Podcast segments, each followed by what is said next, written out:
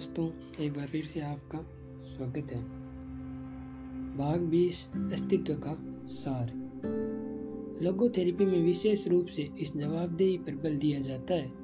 इसके अनुसार, आपको अपना जीवन ऐसे जीना है। मानो आपको दोबारा जीने का अवसर मिला हो। मानो आप पहली बार गलत ढंग से खेल चुके हैं और अब आपको नए सिरे से खेलने का मौका दिया गया है।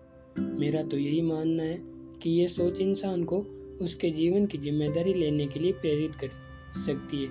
साथ ही उसे ये कल्पना करने की आज़ादी भी दे सकती है कि उसका वर्तमान ही अतीत है और इस अतीत को अब भी बदला या सुधारा जा सकता है। बारीकियों पर गौर करने और सीमाओं को पहचानने में यह सोच सहयोगी होती है और आखिरकार वह यह तय कर पाता है कि वह अपने साथ तथा अपने जीवन के साथ क्या कर सकता है।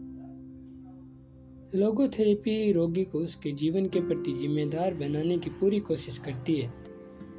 इस तरह उस रोगी को यह समझने की पूरी आज़ादी दी जानी चाहिए कि वह स्वयं को किसके प्रति कितना व किस हद तक जिम्मेदार मानता है। यही वजह है कि लोगोथेरेपी देने वाला चिकित्सक कभी भी दूसरे मनोचिकित्सकों की तरह अपने रोगी पर जीवन मूल्यों की अपनी समझ थोपने का लोभ नहीं रखता। क्योंकि लोगोथेरेपी देने वाला चिकित्सक कभी भी रोगी को यह इजाज़त नहीं देगा कि वह खुद को परखने का दायित्व अपने चिकित्सक पर सौंप दे। यही कारण है कि रोगी को स्वयं ही यह तय करना होता है कि वह अपने जीवन के प्रति जवाबदेह होते हुए किसके प्रति जिम्मेदार होना चाहेगा, समाज के या अपनी अंतरात्मा की। कुछ लोग ऐसे होते हैं जो हाथ में दिए गए काम के आधार पर अपने जीवन की व्याख्या नहीं करते। क्योंकि वे विश्लेषण करके ये भी देखना चाहते हैं कि उन्हें वह कार्य किसके द्वारा सौंपा जा रहा है। लोगोथेरेपी को आप किसी उपदेश या शिक्षा की श्रेणी में नहीं रख सकते। ये तर्क, वितर्क के साथ साथ नैतिक उपदेश से भी परे हैं। यदि कुल मिलाकर आप इसका सार जानना चाहें तो लोगोथेरेपिस्ट की भूमिका की तुलना किसी पेंटर के बजाय नेत्र रोग विशेषज्ञ से कर सकते हैं। एक पेंटर हमें दुनिया की वह तस्वीर दिखाना चाहता है, जैसी उसे खुद दिखाई देती है, जबकि नित्य रोग विशेषज्ञ हमें संसार को उसी रूप में दिखाना चाहता है, जैसा कि वास्तव में है। लोगोथेरेपिस्ट किसी रोगी के देखने की सीमा का विस्तार करता है, ताकि उसके सामने जो भी संभावित अर्थ है, वह अपनी पूरी संभावनाओं के साथ उसके सामने आ जाए और उसे साफ़ साफ़ दिखाई देने लगे। मनुष्य एक जिम्मेदार प्राणी है और उसे अपने जीवन के संभावित अर्थ को पूरा करना ही चाहिए। इस घोषणा के साथ ही मैं इस बात पर भी बल देना चाहूँगा कि मनुष्य को अपने भीतर या अपने मन के बजाय संसार में ही जीवन के सच्चे अर्थ की तलाश करनी चाहिए। मैंने इस लक्षण को मानव अस्तित्व की स्व उत्कृष्टता the self transcendence of human existence का नाम दिया है। ये इस तथ्य की ओर इशारा करती है कि मनुष्य सदा खुद के बजाय किसी दूसरे व्यक्ति या दिशा की ओर केंद्रित होता है। चाहे उसे कोई लक्ष्य पूरा करना हो या किसी दूसरे व्यक्ति का सामना करना हो। मनुष्य स्वयं को कोई ध्येय देकर या किसी दूसरे मनुष्य से प्रेम करके स्वयं से जितना परे जाता है, वह उतना ही अधिक मान में बनता जाता है और स्वयं को जानने लगता है। हम जिसे स्वयं को जानना कहते हैं, दरअसल वह कोई ऐसा लक्ष्य नहीं है जिसे हासिल किया जा सके, क्योंकि उसे पाने का जितना अधिक प्रयास किया जाएगा वह मनुष्य से उतना दूर होता जाएगा। दूसरे शब्दों में, स्वयं को जानना सिर्फ़ से उत्कृष्टता की प्रक्रिया से पड़ने वाला एक प्रभाव है। इस तरह हम कह सकते हैं कि जीवन का अर्थ निरंतर बदलता ही रहता है, लेकिन कभी समाप्त नहीं होता। लोगोथेरेपी के अनुसार, हम जीवन के अर्थ की तलाश तीन प्रकार से कर सकते हैं। एक, कोई सृजन या सेवा का कार्य करते हुए। दो कोई अनुभव लेते हुए या किसी का सामना करते हुए। तीन, अटल दुख के समय हम जो प्रतिक्रिया देते हैं। पहला तरीका, यानी कार्य की उपलब्धि का तरीका यह पूरी तरह से स्पष्ट है। दूसरे और तीसरे तरीकों पर हमें विस्तार से चर्चा करनी होगी। जीवन में अर्थ पाने का दूसरा तरीका किसी अनुभव से जुड़ा है, जैसे अच्छाई, सच्चाई या सुंदरता। जैसे कुदरत और संस्कृति का अनुभव।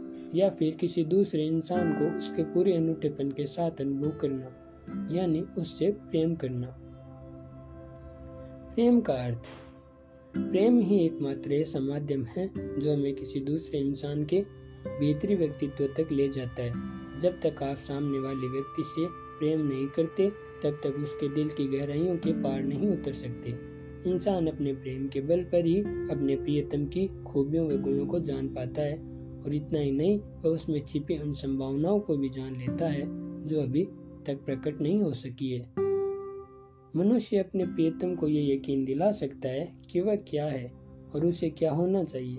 इस तरह वह उसकी संभावनाओं को साकार करने में अपनी ओर से अहम भूमिका निभाता है। लोकोथेरेपी में प्रेम को केवल काम, वासना संबंधी प्रवृत्तियों व आवेगों का निर्माता ही नहीं माना जाता। प्रेम भी सेक्स की तरह ही एक प्रमुख कारक है। सामान्य रूप से सेक्स को प्रेम प्रकट करने का एक साधन माना जाता है। यदि सेक्स प्रेम व्यक्त करने का साधन बने तो तो इसे जायज़ ठहराया जाता है व पवित्र भी मान लिया जाता है। प्रेम को केवल सेक्स के प्रभाव के तौर पर नहीं लेना चाहिए। सेक्स तो उसे व्यक्त करने का एक ऐसा माध्यम है, जो दो लोगों के अनंत मिलन का अनुभव बनता है, जिसे हम प्रेम कहते हैं। जीवन में अर्थ पाने का तीसरा तरीका दुख व कष्ट होकर गुजरता है। पीड़ा का अर्थ, भले ही हम जीवन में कितनी भी ऐसा स्थिति का सामना क्यों न कर रहे हो, या किसी ऐसी नियति को झेल रहे हो, जिसे बदलना नामुमकिन लग रहा हो, लेकिन हमें यह नहीं भूलना चाहिए कि ऐसे समय भी हम जीवन का अर्थ ढूंढ सकते हैं, बल्कि ऐसे समय में तो अद्भुत मानवीय संभावना व प्रतिभा का साक्षी बनना और अधिक मायने रखता है। यह मानवीय संभावना व प्रतिभा ही एक निजी शौक में किए गए नाटक को जीत में, किसी के कष्ट या विपदा को उपलब्धि में बदल देती है। जब हम किसी हालत को बदलने की स्थिति में नहीं होते, उसी समय हमें अपने आप को बदलने की चुनौती मिलती है। कैंसर जैसा कोई असाध्य रोग इसका उपचार नहीं हो सकता। इस चुनौती का एक उदाहरण है। मैं यहाँ एक स्पष्ट उदाहरण देना चाहूँगा। एक बार एक अधेड़ चिकित्सक ने अपनी उदासी से निजात पाने के लिए मुझसे सलाह मांगी। वह दो साल पहले अपनी पत्नी के निधन से पैदा हुए वियोग को सह नहीं पा रहा था। वह अपनी पत्नी को बहुत चाहता था। अब ऐसे में मैं उसकी क्या सहायता कर सकता था?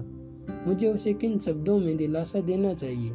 खैर, मैंने उसे दिलासा देने के बजाय सीधा सवाल पूछा, डॉक्टर, अगर आपकी पत्नी के स्थान पर आपका निधन हो गया होता और आपकी पत्नी को आपके बिना जीवित रहना पड़ता तो उन्होंने कहा ओ उसके लिए तो ये सब सहन करना और भी कठिन होता। वह यह सब कैसे सहती? तब मैंने कहा, देखा, डॉक्टर, उसे इस कष्ट से आपने ही बचाया है। आज आप उसे याद करते हुए शोक मना रहे हैं और स्वयं कष्ट पा रहे हैं। पर अगर आपका निधन हुआ होता तो ये सारी पीड़ा उसे भोगनी पड़ती। उन्होंने एक भी शब्द नहीं कहा, मुझसे हाथ मिलाया और शांत भाव से ओपे से निकल गई जब पीड़ा को उसके होने के मायने मिल जाते हैं तो वह पीड़ा नहीं रह जाती, जैसे कुछ लोगों के लिए उस पीड़ा का अर्थ बलिदान भी हो सकता है। सच तो यह है कि सही मायनों में उन्हें कोई उपचार दिया ही नहीं गया, क्योंकि उन्हें कोई रोग था ही नहीं। दूसरी बात यह है कि मैं उनके भाग्य को नहीं बदल सकता था। मैं उनकी पत्नी को इस धरती पर वापस नहीं ला सकता था। लेकिन उस एक क्षण में मैं उस भाग्य के प्रति उनके नज़रिए को बदलने में कामयाब रहा, जिससे हम किसी भी कीमत पर बदल नहीं सकते थे। कम से कम उस क्षण के बाद उन्हें अपनी पीड़ा में एक अर्थ दिखाई देने लगा। यह लोगोथेरेपी के प्रमुख नियमों में से एक है कि मनुष्य की प्रधान चिंता यह नहीं कि वह सुख प्राप्त करे या स्वयं को पीड़ा से दूर रखे, वह तो दरअसल अपने जीवन के लिए एक अर्थ पाना चाहता है। यही कारण है कि मनुष्य पीड़ा व कष्ट झेलने को तैयार हो जाता है, बस बशर्ते वह पीड़ा उसके जीवन को कोई अर्थ दे रही हो। लेकिन यहाँ मैं ये बात भी स्पष्ट कर देना चाहता हूँ कि जीवन का अर्थ पाने के लिए ये कतई आवश्यक नहीं कि आपके जीवन में दुख व कष्ट होना ही चाहिए। मेरी बात का अर्थ सिर्फ़ यह है कि पीड़ा व कष्ट के दौरान भी आप जीवन का अर्थ पा सकते हैं। निश्चित रूप से वह पीड़ा ऐसी होनी चाहिए जिससे आप किसी भी तरह अपना बचाव न कर सकते हो। उससे अछूते न रह सकते हो। अगर दुख को दूर किया जा सकता हो तो उस समय हमारे लिए उसका अर्थ यही हो सकता है कि हम उसके कारण को दूर करने का प्रयास करें।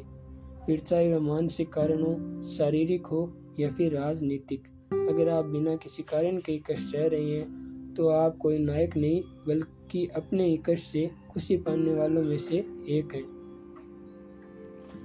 जॉर्जिया विश्वविद्यालय की मनोचिकित्सक प्रोफेसर एडिथ विस्कोफ जोल्सन ने अपनी मृत्यु से पहले लोगोथेरी लोगोथेरेपी पर लिखे गए एक आलेख में कहा, हमारा वर्तमान मानसिक आरोग्य दर्शन इस बात पर बल देता है कि लोगों को खुश रहना चाहिए।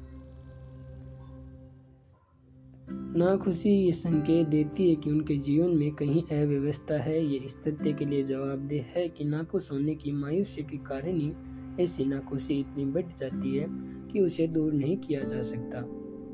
एक दूसरे पत्र में उन्होंने ये उम्मीद जताई कि लोगोथेरेपी, यूएस की वर्तमान संस्कृति में पनप रही उन प्रवृत्तियों पर रोक लगा सकती है, जो कोई असाध्य कष्ट रहने वाले व्यक्ति को उसकी पीड़ा पर गर्व करने का अवसर नहीं देती। और उसे प्रोत्साहित करने के स्थान पर इतना निरुत्साहित कर दिया जाता है कि वह न केवल नाखुश व उदास हो जाता है, बल्कि उसे अपने उदास होने पर शर्मिंदगी भी होने लगती है। कई बार ऐसे हालात बन जाते हैं जिनके कारण इंसान को अपना काम करने या जीवन का आनंद प्राप्त करने के अवसर नहीं मिल पाते, लेकिन इस बात से कभी इनकार नहीं किया जा सकता कि अनपेक्षित पीड़ा को सहन करना ही होता है।